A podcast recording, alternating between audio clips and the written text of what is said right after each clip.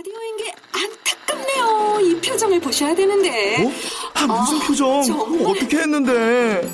KBS 라디오 7개 채널에서 제공하는 최고급 정보들을 사진과 기사 그리고 영상으로 확인하실 수 있습니다. 읽는 라디오 KBS 라디오 홈페이지 라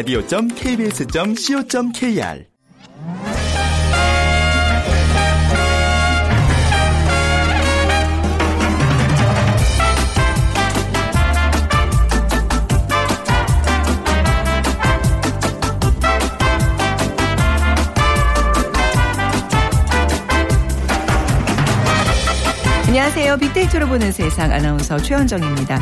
자, 오늘이요. 6월의 마지막 날입니다. 6월 30일. 벌써 2016년의 반이 딱 지나갔네요. 좀, 좀 허탈하기도 하고 또 돌아보니 일도 참 많았다는 생각이 드는데요. 지난 4월에는 국회의원 총선거가 있었고 또 가습기 살균제 사건도 다시 도마 위에 올라서 뜨거웠습니다. 그리고 최근에는 브렉시트까지 지구촌 화제의 뉴스가 들려왔습니다. 어, 이렇게 바쁘게 지나갔지만 기억할 만한 일들, 반성해야 할 일들도 많았던 것 같아요. 자, 여러분의 2016년 상반기에는 어떤 일들이 있었을까요? 오늘 하루 좀 꼼꼼히 정리하면서 2016년 하반기를 맞을 준비 해보시기 바랍니다. 오늘 빅데이터로 보는 세상에서는요, 어, 자, 세상의 모든 빅데이터, 인턴이라는 주제로 자세한 얘기 나눠보고요. 그리고 요즘 바퀴에 몸을 싣고 신나게 달리는 사람들 많이 보셨죠? 2030 젊은 세대들 많이 이용하고 있는데요. 자, 빅데이터 관련된 2030 hot trend 시간에는요, 소형 개인 이동수단 smart mobility라는 키워드 분석하겠습니다. 자, 먼저 오늘 big 퀴즈 드리면요. 6월의 마지막 날, 6월의 탄생석을 맞춰주시면 됩니다. 어, 수많은 보석 중 유일하게 패류가 만들어낸 형태 그대로의 보석으로 어, 사용이 되는데요. 패류에서만 볼 수 있는 특유의 혼합색과 아름다운 광택을 느낄 수 있습니다. 청순, 순결, 매력을 상징하기도 하는 이 보석은 white, black, silver, cream, gold, pink, yellow, gray 등 색이 다양하고요. 그 중에서 어, 최고의 권위를 상징하는 것은 바로 흑, 흑 이겁니다. 검은색을 뜻한 흑 이것. 사람 피부를 보호하고 면역력을 높여준다고 해서 과거에는 큰 상처를 입었을 때 이 가루를 내어서 지혈제로 사용하기도 하죠. 자, 천연 보석의 왕 무엇일까요? 1번 금, 2번 은, 3번 루비, 4번 진주. 다 값지고 탐나는 것들인데 이 중에서 가장 뭔가 이렇게 순결한 야, 금, 예, 하얀 뭐 그거 좀 생각하시면 됩니다. 방송 들으시면서 정답 저희 빅데이터로 보는 세상으로 보내주시고요. 오늘 당첨되신 분께는 3만 원 상당의 문화상품권 드립니다. 휴대전화 문자메시지 지역번호 없이 샵 9730이고요. 짧은 글은 50원, 긴 글은 100원의 정보 이용료가 부과됩니다.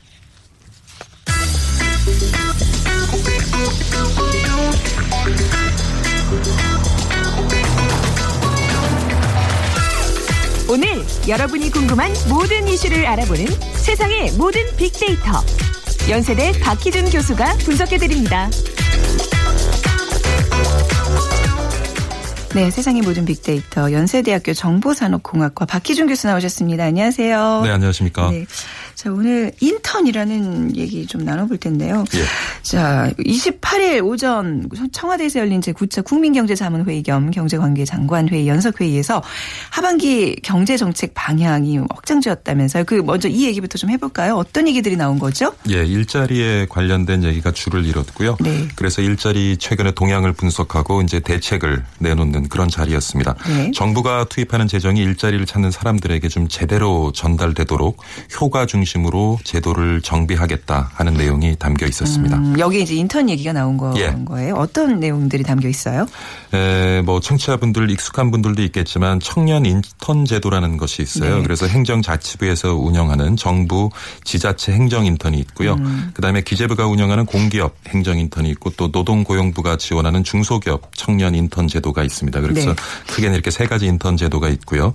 그 다음에 또 취업 지원금이라는 것이 있어요. 그래서 인턴 과정을 거친 다음에 정규직으로 전환한 그런 근로자에 대해서 1년 동안 네. 이제 분야별로 차이는 있습니다만은 180만 원에서 300만 원을 1년 동안 나누어 지급하는 제도예요. 그러니까 음. 나누어서? 예. 아. 그러니까 취업 지원금을 지원하는 이유는 그러니까 청년 인턴 제도를 마친 다음에 네. 그러니까 본인 스스로가 대부분 요즘 그렇습니다. 그러니까 청년들이 에, 중소기업을 선호하는 그런 분들이 많지는 않아요. 그래서 네. 중소기업에서 인턴 과정을 거치고 그다음에 공기업이나 대기업으로 이제 직장을 구하려는 분들이 많은데 사실 근데 우리나라 지금 에, 그 노동시장을 들여다보면 중소기업 같은 경우는 굉장히 에, 구인난에 허덕이고 있거든요. 음. 네. 그래서 어, 중소기업에서 인턴을 한 청년들이 음. 에, 정규직으로 전환할 수 있도록 그래서 정규직으로 전환한 그런 근로자에 대해서 정부가 일정 부분 또 지원을 해주는 그런 제도가 있습니다. 그런데 이런 청년 인턴 제도라든가 취업 지원금 제도가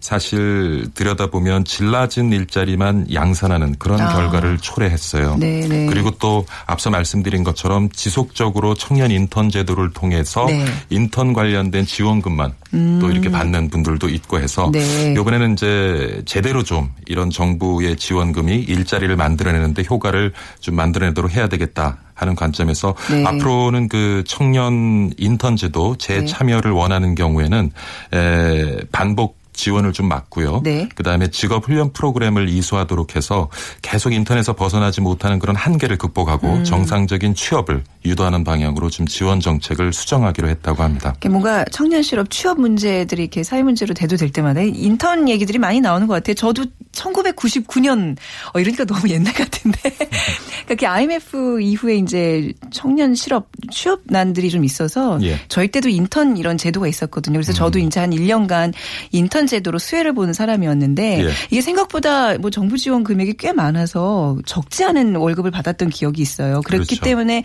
또 인턴으로 이제 들여 보내려고 이제 뭐 좀 이렇게 왜 약간 낙하산 같은 그런 것도 있었고 그래서 예. 사회적인 문제들 좀 분명히 있었고 그랬는데 근데 또 네. 보면은 또 조기 재취업 네. 수당이라는 것이 있어요. 아마 뭐 어떤 분에게는 굉장히 좋은 정보가 될 수도 있는데 네. 음. 구직급여죠. 실업급여 수급자가 소정급여 일 수 2분의 1 이상을 남기고 재취업한 경우에는 네.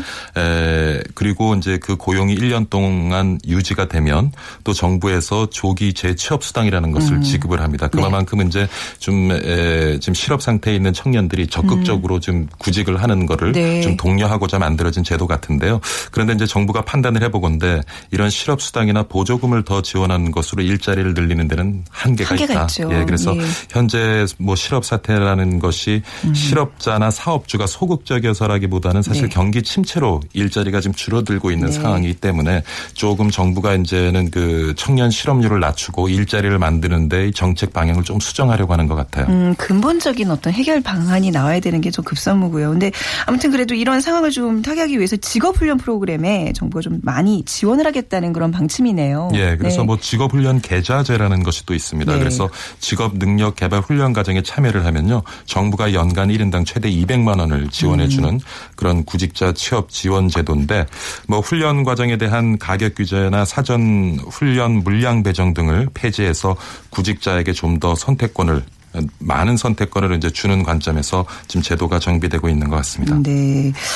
자, 청년뿐만 아니라 근데 이제 장년을 위한 인턴제 지원도 강화한다면서요. 그렇죠. 네. 에, 작년 인턴제라는 것이 또 있어요. 그래서 네. 음. 50세 이상 작년 미취업자에게 에, 기업체가 인턴 기회를 제공을 하면 에, 정부가 일정 임금을 지원하는 제도인데요. 네. 아, 인턴 제도 시 최대 3개월 동안 1인당 월 60만 원 한도 내에서 임금을 지원하고 정기적으로 정규직으로 네. 전환 시에는 6개월 동안 월 65만 원씩을 추가 지급하는 내용을 이제 담은 또 그런 이제 작년 음. 인턴제를 어, 또 선보였고요. 그다음에 여성의 일 육아 병행을 위해서 시간 선택제라든가 대체 네. 인력 지원도 확대하기로 했다는 내용입니다. 네.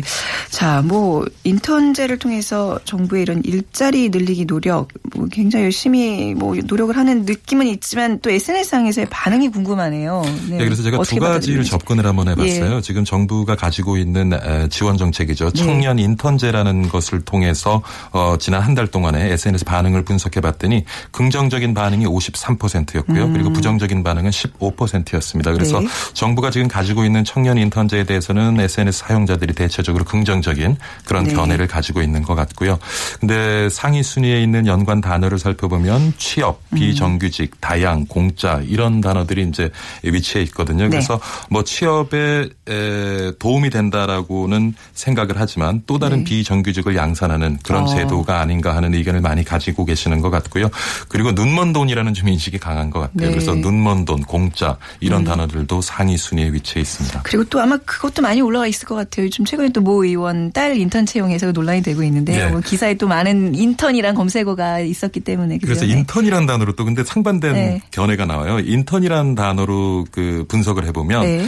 부정적인 견해가 60%입니다. 그리고 긍정적인 견해가 27%고요. 음. 네. 그래서 우리 사회 전반에 인턴이라는 그 정부가 가지고 있는 지원 정책 말고 네. 그 인턴이라는 제도 자체에 대해서는 굉장히 부정적인 견해를 가지고 있는 것 같고요. 어, 네. 재밌게도 그 연관 단어 상위 순위를 살펴보면 기자, 폭행, 여성, 성추행 뭐 여러분이 익히 아는 이름인데 윤창중, 아, 그 피해자 뭐. 이런 단어들이 상위 순위에 위치해 있어요. 네, 기자 폭행 여성성. 어, 이거는, 어, 그렇군요. 네. 그러니까 아무래도 이제 뭐 인턴과 관련된 이런 어떤 기사거리들이 이제 검색어에 많이 오른다는 얘기인데. 그렇죠. 근데 뭐 인턴 자체가 부정적인 건 아니잖아요. 네, 근데 뭐, 최근 예. 보면은 이제 저희 저도 이제 학교에서 학생들을 가르치다 네. 보면 특히 이제 방학 졸업을 앞두고 방학을 이용해서는 인턴제 많이 지원을 하고 그쵸, 네. 또 인턴으로서 활동을 많이 하는데 사실 이전에는 인턴을 통해서 어, 취업을 할 수 있는 기회를 얻는 경우가 굉장히 많이 있었어요. 음. 네. 근데 최근에 보면은 그런 경우가 많지는 않은 것 같아요. 음. 그래서 인턴은 인턴이고 또 취업은 별개로의 접근이라는 아. 생각이 듭니다. 그러니까 또 인턴을 또 허울 삼아 정말 열정 페이를 또 강요하는 또 기업들도 있고 그렇죠. 네. 그렇죠. 자, 근데 앞서 말씀해 주셨던 지원 정책만으로 일자리 창출에는 한계가 있지 않을까 싶어요. 사실 그런 생각을 네. 해봅니다. 그러니까 우리가 감기에 걸리면 네. 굉장히 뭐 근육통도 오고 고통스럽죠. 그럴 때 사실은 뭐 체력을 강화하고 면역력을 높이는 것이 필요하긴 한데 네. 너무 우리가 열도 나고 어 근육통이 있을 때는 뭐 해열제를 먹어야죠. 음. 해열제를 먹고 근육이완제도 먹고. 근데 이런 것 같아요. 지금 우리 정부가 가지고 있는 여러 가지 지원 정책들을 좀 살펴보면 네. 임시 방편적인 그러니까 단기간에 어떤 그 실업률이라든가 이런 것들을 에 있어서의 가시적인 효과를 만들어내기 위한 그런 정책들이 좀 줄을 이루고 있지 않나. 네. 그러니까 제가 말씀드리고자 한 것은 뭐 건강 감기에 걸려서 너무 아플 때는 그런 극약 처방도 필요하지만은 네. 근데 전반적으로 좀 체력을 키워야 되잖아요. 그래. 면역력을 높여야 되는데 그런 관점에서의 어떤 균형적인 접근은 조금 소홀하지 않나. 음. 그러니까 문제가 뭐 관련되는 부처의 장들도 그렇고요. 정권도 그렇고요. 항상 음. 일정 주어진 기간 내에 어떤 가시적인 눈에 보이는 네. 성과를 내야 되기 때문에 그런 유혹을 떨쳐버리기가 힘든 것은 같은데 네. 앞서서도 말씀드렸지만은 이제는 사실 저성장 기조에 접어들고요.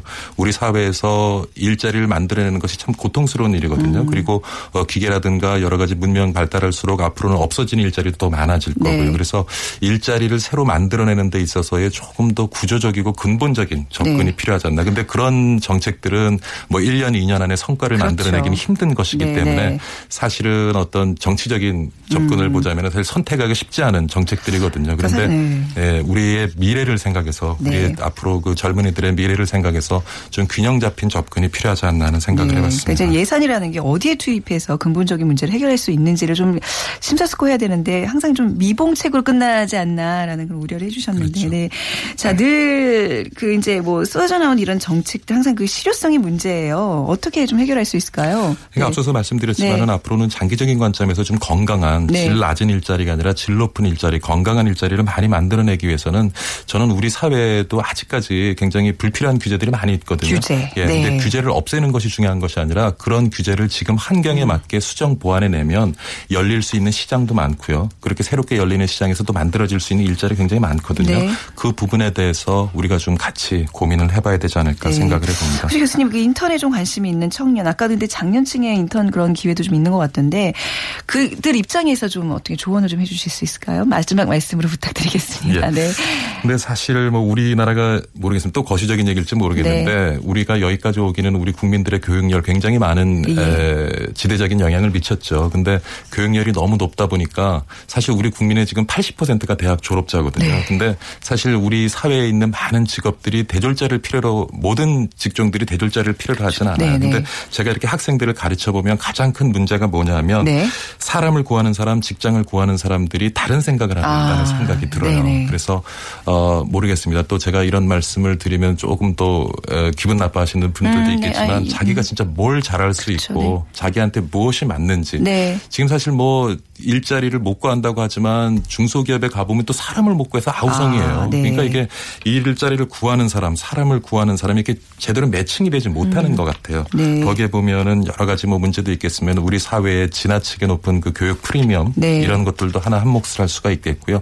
뭐 근본적인 문제는 아닙니다. 근본적인 네. 문제는 지금 뭐 경기가 좋지 않고 일단 저성장 기조에 들어서고 있다는 것이지만 뭐 주어진 상황에서는 최선을 다해야 되잖아요. 음. 네. 그렇다 보면은 너무 눈만 높게 가질 것이 아니라 네네. 정말 자기가 할 수 있고 잘할 수 있는 일자리를 찾는. 네. 그리고 아까도 말씀드렸지만 중소기업에서의 인턴을 여기서 내가 무슨 일을 배워서 여기에서의 어찌 정규직으로 전환해야 되겠다는 생각을 하시는 분들이 별로 없어요. 음. 네. 그러니까 이거는 거쳐가는 그러니까 중소기업에서의 취업은 거쳐가는 어떤 단계쯤으로 생각하시는 청년들이 네. 굉장히 많거든요. 맞습니다. 그래서 네. 그 부분도 제가 조금 쓴소리긴 하지만 좀 지적을 해드리고 싶습니다. 맞아요. 이 정부의 정책, 인턴이라는 게 사실 중장기 대책이라고 할 수 없듯이 개개인의 어떤 인생에 있어서도 인턴에 너무 매달리지 않았으면 하는 생각도 가져봅니다. 오늘 말씀 잘 들었습니다. 감사합니다. 감사합니다. 네, 연세대학교 정보산업공학과 박희준 교수와 함께했습니다.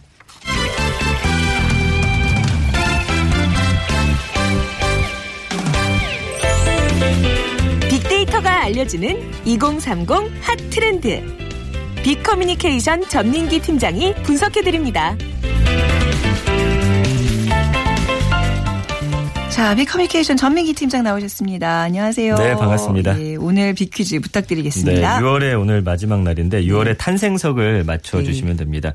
수많은 보석 중에서 유일하게 패류가 만들어낸 네. 형태죠. 그대로를 보석으로 사용하는데 패류에서만 볼 수 있는 특유의 혼합색과 아름다운 광택을 느낄 수 있습니다. 청순, 순결, 매력을 상징하기도 하고요. 음. 이 보석이 뭐 white, black, silver, cream, gold, pink, yellow 뭐 색이 굉장히 다양합니다. 네. 그 중에서 최고의 권위를 상징하는 거는 흙 이것이라고 해요. 네. 그래서 사람 피부를 보호하고 면역력을 높여준다고 해서 예전에는 과거죠. 큰 상처를 입었을 때 이거 가루를 내 가지고 네. 지혈제로 사용하기도 했다고 합니다. 네네. 이것은 무엇일까요? 1번 금, 2번 은, 3번 루비, 4번 네. 진주. 혹시 흑해서 뭐 수저 뭐 이러시는 분 아닙니다. 수저 아니고요. 네, 그 하얀 거, 예, 아주 이 반짝이는 그것 좀 생각해 주시면 되겠고요. 자, 정답 아시는 분들은 어, 휴대전화 문자 메시지 지역번호 없이 샵 9730으로 보내주세요. 짧은 글은 50원, 긴 글은 100원의 정보 이용료가 부과됩니다. 자, 오늘 주제가 smart mobility예요. 네. smart mobility. 어 길어요. 음, 예, 어, 네. 뭐예요? 이름은 거창한데 사실은 뭐 어떻게 보면 그냥 1인용 이동 수단, 개인 이동 수단 뭐 이 정도로 풀이를 하면 될 것 같고요. 네. 영화 혹시 예전 영화인데 Back to the Future라고 있었어요. 아유, 뭐 있었어요가 아니라 저 한 10번은 아시죠? 봤어요. 그럼요. 그 2탄은 이제 미래로 가거든요. 네. 거기 보면 이제 약간 스케이트보드처럼 생겼는데 하늘 나는 거 있습니다. 예, 이렇게 이제 조용하게. 뭐라 자기 부상하는 그거 맞아요. 그거 실제로 지금 가능하대요. 지금 실제 만들고 네, 있잖아요. 네, 네. 예, 그래서 그거라든지 또 어린아이들이 이제 명탐정 코난 보면은 네. 이 주인공도 태양열 보드라고 해서 이런 거 맞아요. 타고 다니거든요. 네. 그래서 영화나 만화 속에서만 볼 수 있었던 이런 이동용 기기들을 이제 현실에서도 볼 수가 있게 됐는데 네. 최근에 가까운 뭐 공원이나 거리에서 소리 없이 그냥 슥 슥. 지나가는 네, 거. 네. 보셨을 거예요. 네. 그래서 전기 자전거, 그다음에 전동 킥보드, 전동 음. 휠 이런 것들을 그냥 묶어서 smart mobility라고 합니다. 네. 아. 그래서 어떤 최첨단 네. 충전 동력 기술. 요새는 전기로 많이 충전해요. 네, 네. 그래서 소리가 없는 건데 이런 개인 이동 수단.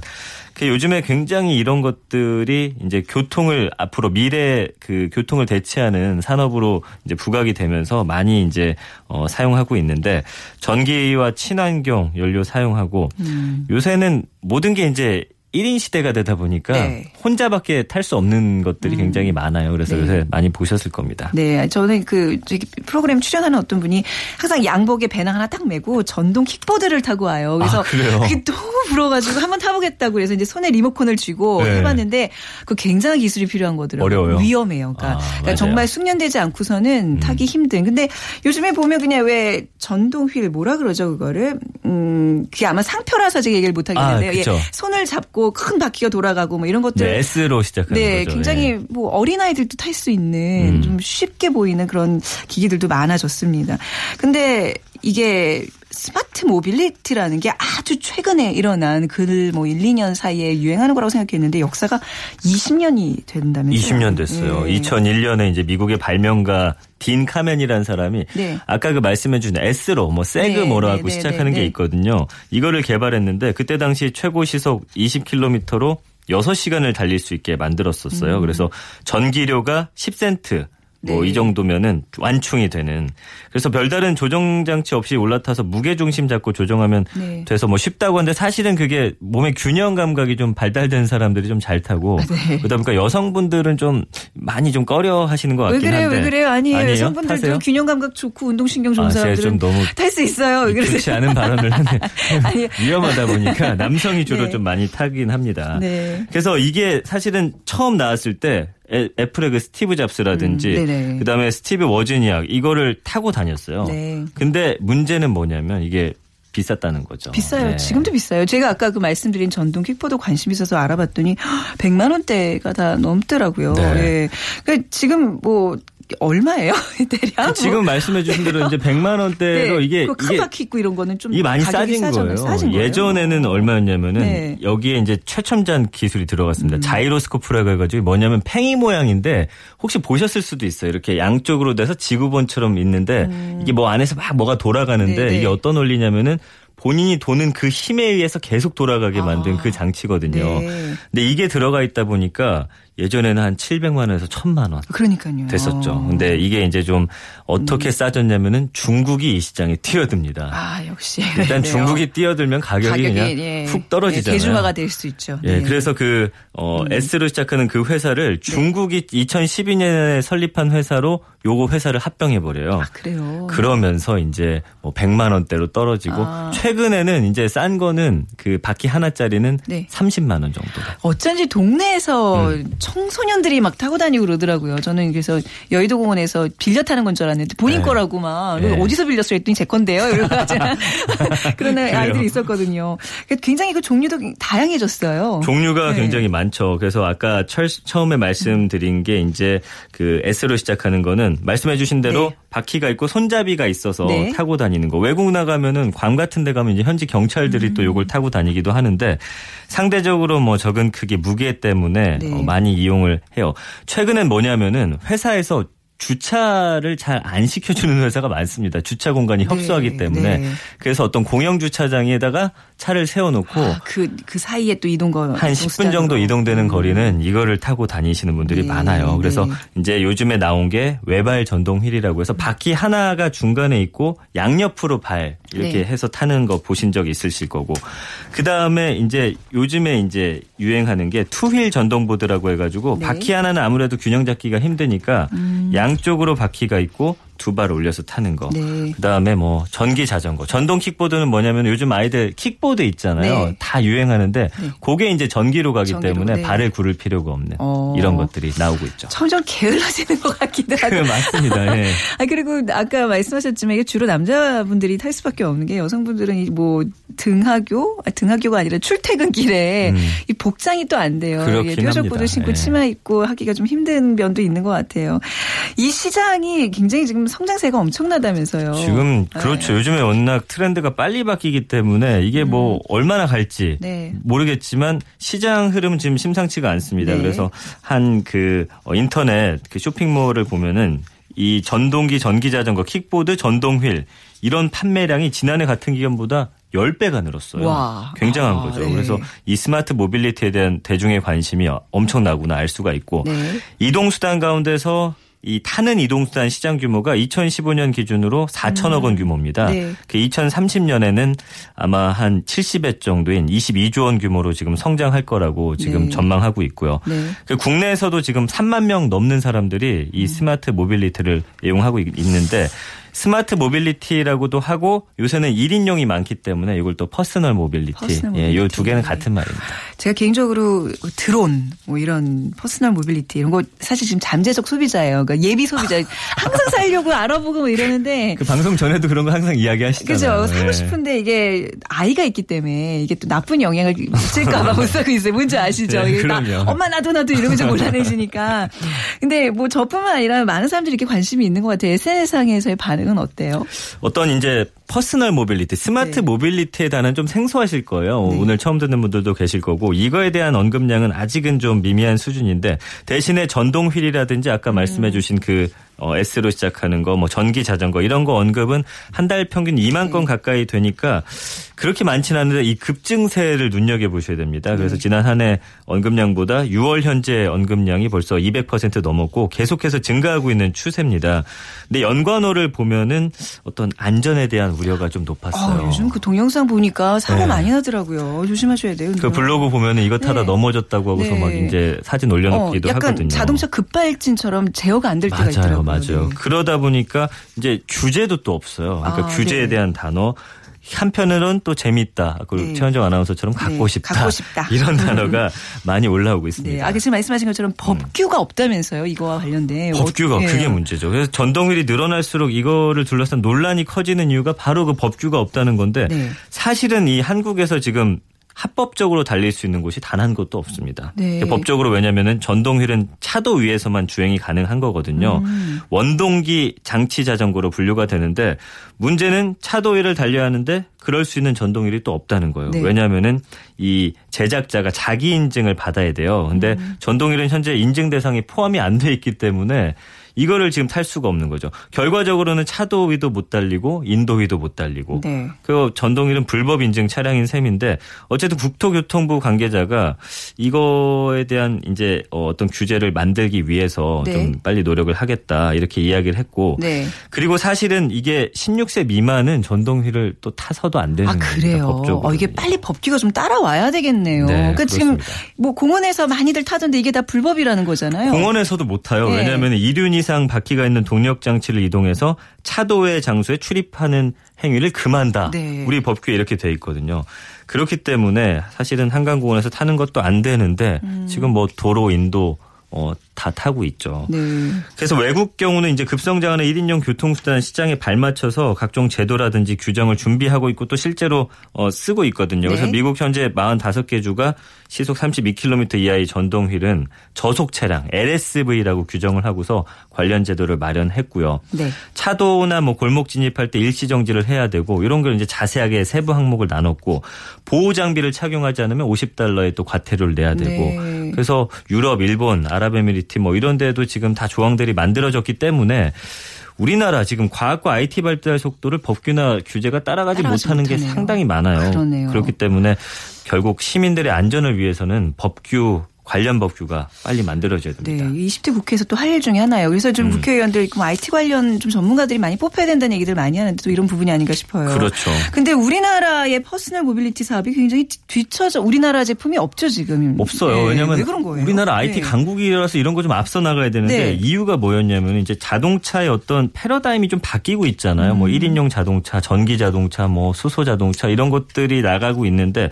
우리나라도 사실 처음에 이런 것들을 만들었습니다. 워낙 이런 게 빠르잖아요. 네. 그래서 노인이나 환자 타는 전동 카트라든지 네. 골프장에서 이동할 때 쓰는 골프 카트를 원래는 저속 전기차를 개발했었어요. 네. 근데 중소업체들의 어떤 수출 활로를 막은 거는 또 정부의 규제였습니다. 규제. 예. 아. 그래서 기존에 없던 새로운 것을 쉽게 받아들이지 못하고서 음. 저속 전기차 규제를 통해서 사실상 도로에서 다닐 수 없게 만들다 네. 보니까 이걸 팔려야 되는데 탈 수 없으니까 이제 이걸 포기하고 결국 이 기술들이 외국으로 나간 겁니다. 아, 그렇기 그렇군요. 때문에 네. 이제는 그 ICT 시대잖아요. 네. 정부가 주장하는 창조 경제 기반인데 네. 뭐 20대 국회에서 이거 많이 한다고 하죠. 네. 그 특히 최근에는 뭐 빅데이터, 모바일, 웨어러블 그다음에 이런 또 새로운 이동 수단 네. 이런 것들이 이제는 어 우리 나라가 어 빨리 방향을 잡고서 네. IT 강국으로서의 모습을 계속 보여줘야 되잖아요. 사실 네. 흐름을 놓친다는 건 굉장히 위험한 거거든요. 네. 왜냐하면은 뭐 M사도 스마트폰을 만들지 그렇죠. 않았다가 망한 네. 것처럼 네네. 우리나라도 이제 국가 차원에서 음. 이 발전시켜야 됩니다. 그렇네요. smart mobility 성장세가 지금 굉장하다 그러는데 우리도 좀 빨리 함께